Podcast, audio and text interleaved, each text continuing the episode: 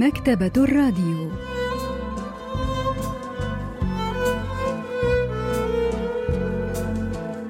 أهلا وسهلا بكم في حلقة جديدة من البرنامج الأسبوعي مكتبة الراديو الذي نستعرض من خلاله كتابا جديدا كل أسبوع.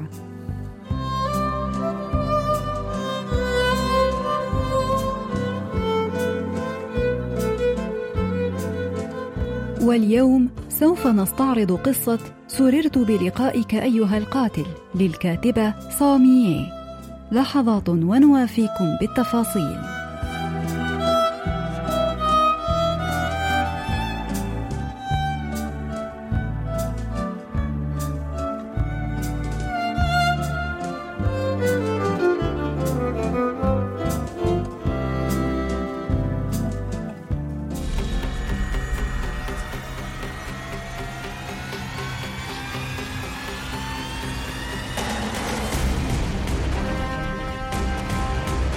قراءة قصص الغموض والإثارة هي من أفضل وسائل التغلب على حرارة الصيف ولا شك. ولذلك أعد لكم فريق برنامج مكتبة الراديو سلسلة من قصص الغموض والإثارة ومنها قصة اليوم بعنوان سررت بلقائك أيها القاتل للكاتبة صومييه والتي نشرت عام 2005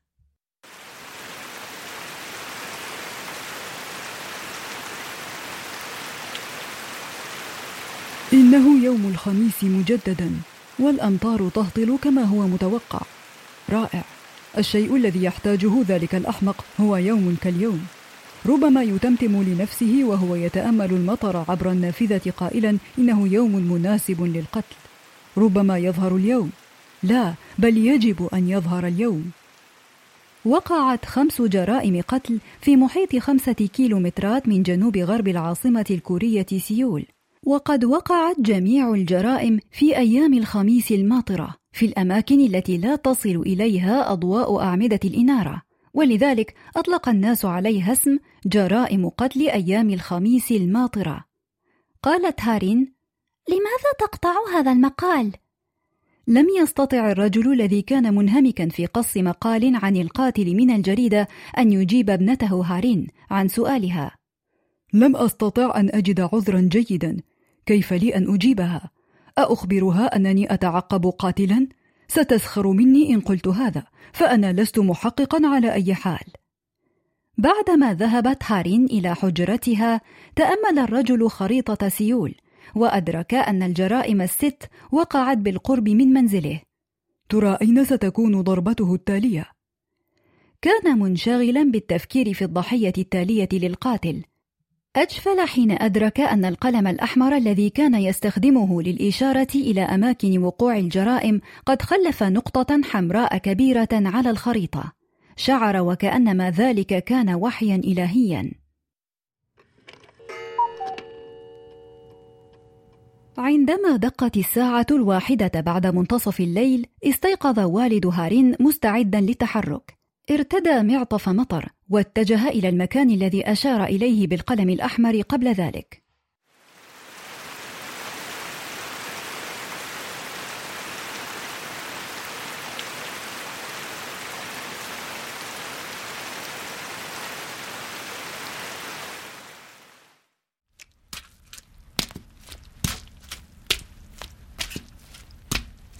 اصطدم برجل خارج من أحد الأزقة اتسعت عيناه وكأنه لم يكن يتوقع أن يقابل إنسانا آخر. التقت عينانا للحظة ولكنه سرعان ما دس كفيه في جيب معطفه وسار في اتجاه الشارع الرئيسي.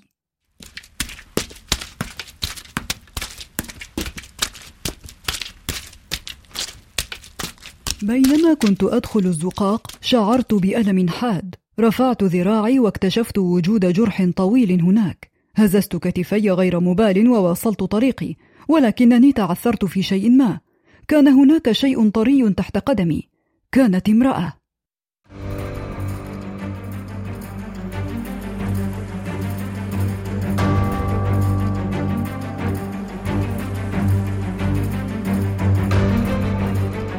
أضاءت الفكرة في رأسي. جرح في ذراعي. رجل يدس يديه في جيب معطفه وهو يتجه إلى الشارع الرئيسي. إنه هو. لقد قابلت الرجل.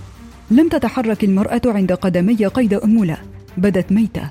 حاولت أن أجس نبضها لأتأكد ولكن قلبها كان قد توقف بالفعل. عاد إلي صوابي في تلك اللحظة فوقفت وركضت كالمجنون.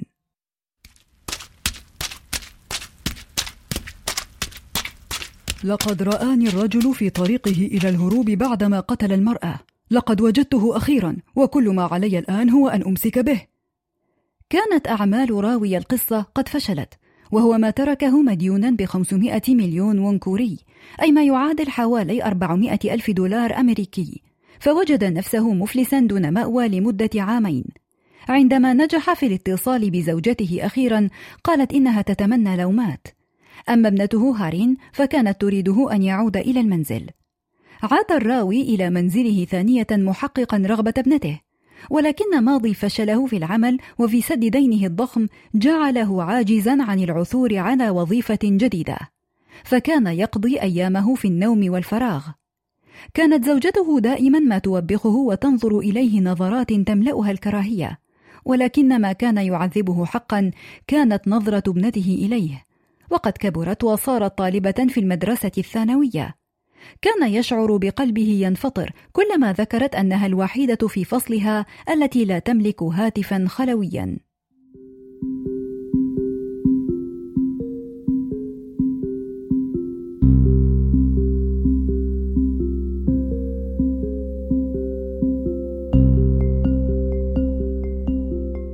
ماذا يمكن لشخص لا يملك أي شيء مثلي أن يفعل من أجل هارين إجابة ذلك السؤال كانت في درج مكتب زوجتي. كانت قد اشترت بعض باقات التأمين مجاملة لصديقة لها تعمل في شركة تأمين. إذا مت تحصل زوجتي على 600 مليون وون من شركة التأمين. عندما أخبرتني أنها تتمنى أن أموت، ربما كانت تعني حقا ما تقول. لقد وجدت شيئا أفعله من أجل هارين.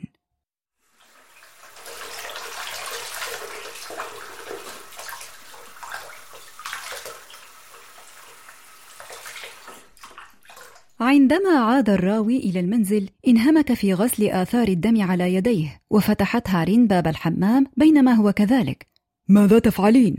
هذا هو السؤال الذي أريد أن أسألك إياه. أنا؟ كنت أستخدم الحمام كما ترين. سأخرج حالا.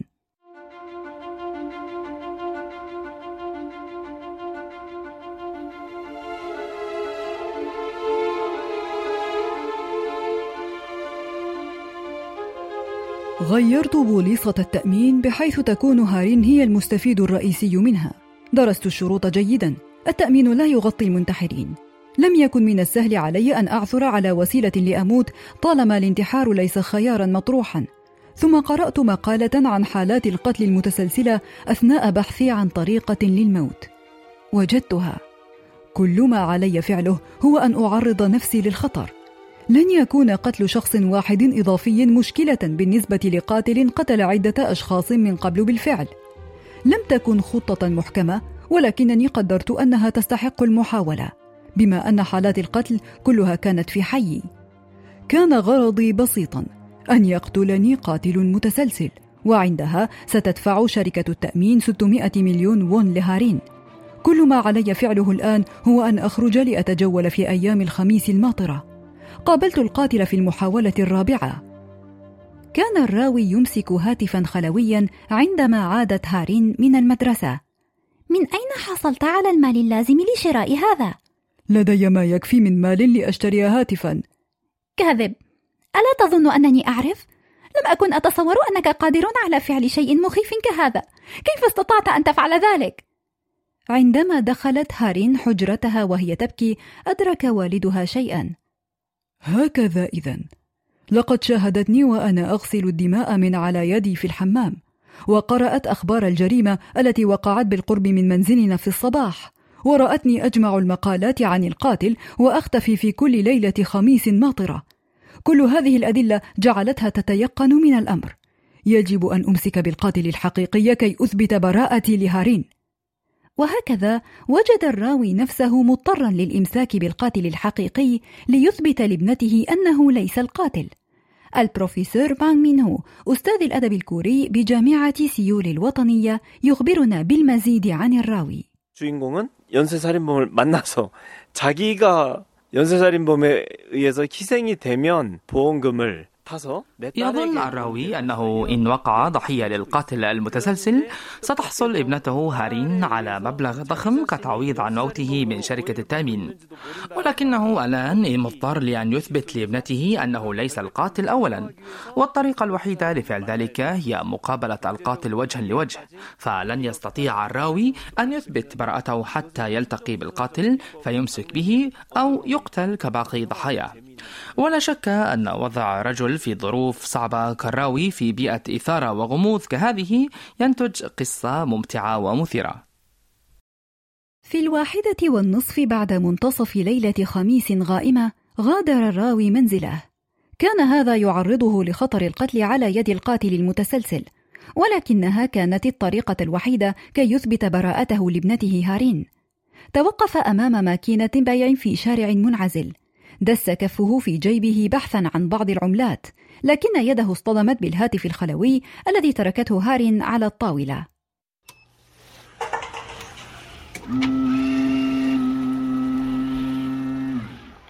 وقف الرجل يشرب القهوة التي اشتراها من الماكينة وتوقفت أمامه سيارة أجرة ثم نزل منها السائق.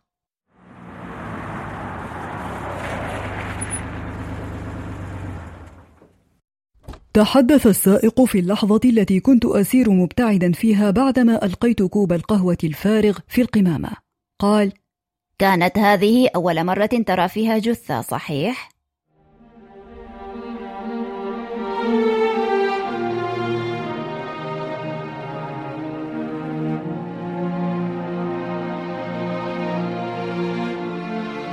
شعرت بالقشعريرة تسري من طرف رأسي وحتى أخمص قدمي. وكأن صاعقة ما قد أصابتني. هذا هو هذا هو قاتل ليالي الخميس الماطرة. قلت هذا أنت أليس كذلك؟ لكن ك ك كيف؟ كنت أنتظرك. لقد تتبعتك في تلك الليلة التي هربت فيها. تتبعتك حتى منزلك. لتقتلني؟ انتابني الفضول. ظننت أن وجهي سيكون معروفا في كل ركن من أركان البلاد بعد ذلك اللقاء معك تلك الليلة. ولكن كل شيء بقى هادئا. تساءلت عن السبب الذي منعك من الذهاب إلى الشرطة. لم يكن من السهل أن أشرح موقفي في جملة واحدة. انتابني الفضول ثانية حين رأيتك تخرج في ليلة الخميس مجددا. هل تريد أن تكون قاتل ليالي الخميس مثلي؟ أظن أن القاتل الذي أثار الرعب في المدينة كلها لم يكن سوى شخصا تافها نرجسيا. انفجرت في الضحك وقلت هل تظن نفسك نجما سينمائيا أو ما شابه فقط لأن قصتك تعرض على شاشات التلفاز وصفحات الجرائد؟ لا شك أن عبارتي قد جرحت كبرياءه إذ تغير وجهه فور نطقها. فجأة كان هناك سكين في يده.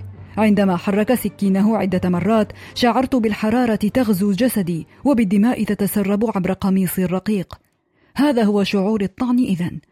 عندما تطعن تشعر بألم غامض يغزوك. كنت أشعر بكل شيء يحدث في جسدي وكأنني أراقب ما يحدث في جسد شخص آخر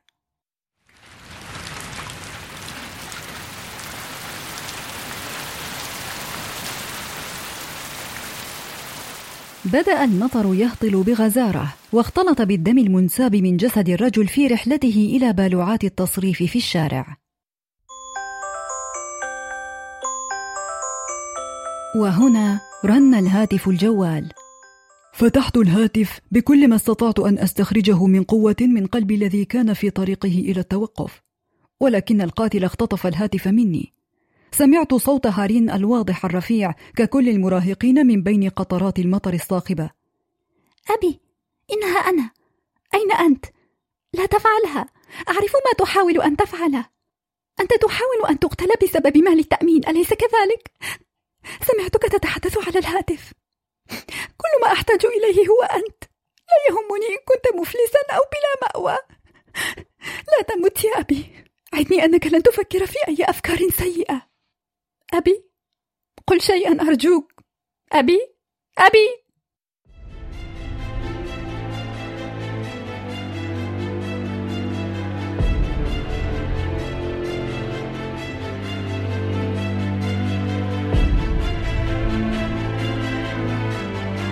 تمسك القاتل بالهاتف بالقرب من أذني لفترة طويلة كي أسمع صوت هارين للمرة الأخيرة.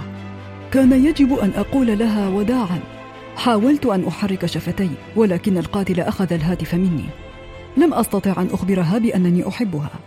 تأملت القاتل بعيني الغائمتين. حاولت استغلال آخر ما تبقى لي من قوة لأقول له شيئا. كان هذا آخر شيء أقوله في هذا العالم. سررت بلقائك. ايها القاتل وهكذا قتل الراوي على يد القاتل المتسلسل كما خطط الناقدة الأدبية جون سو يونغ تشرح لنا رسالة الكاتبة في القصة 주인공은 범인의 손에 죽음을 맞이했고 딸은 원치 않더라도 보험금을 결국 타게 되겠죠.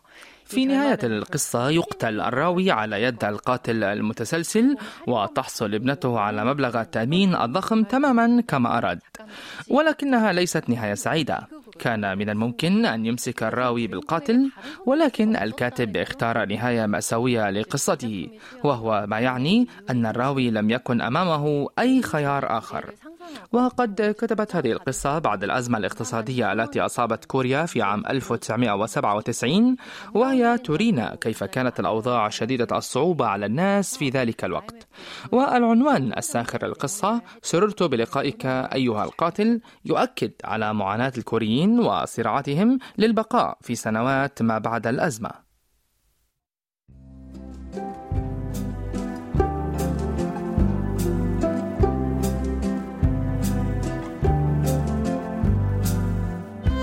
استعرضنا معا قصة سررت بلقائك أيها القاتل للكاتبة صامية.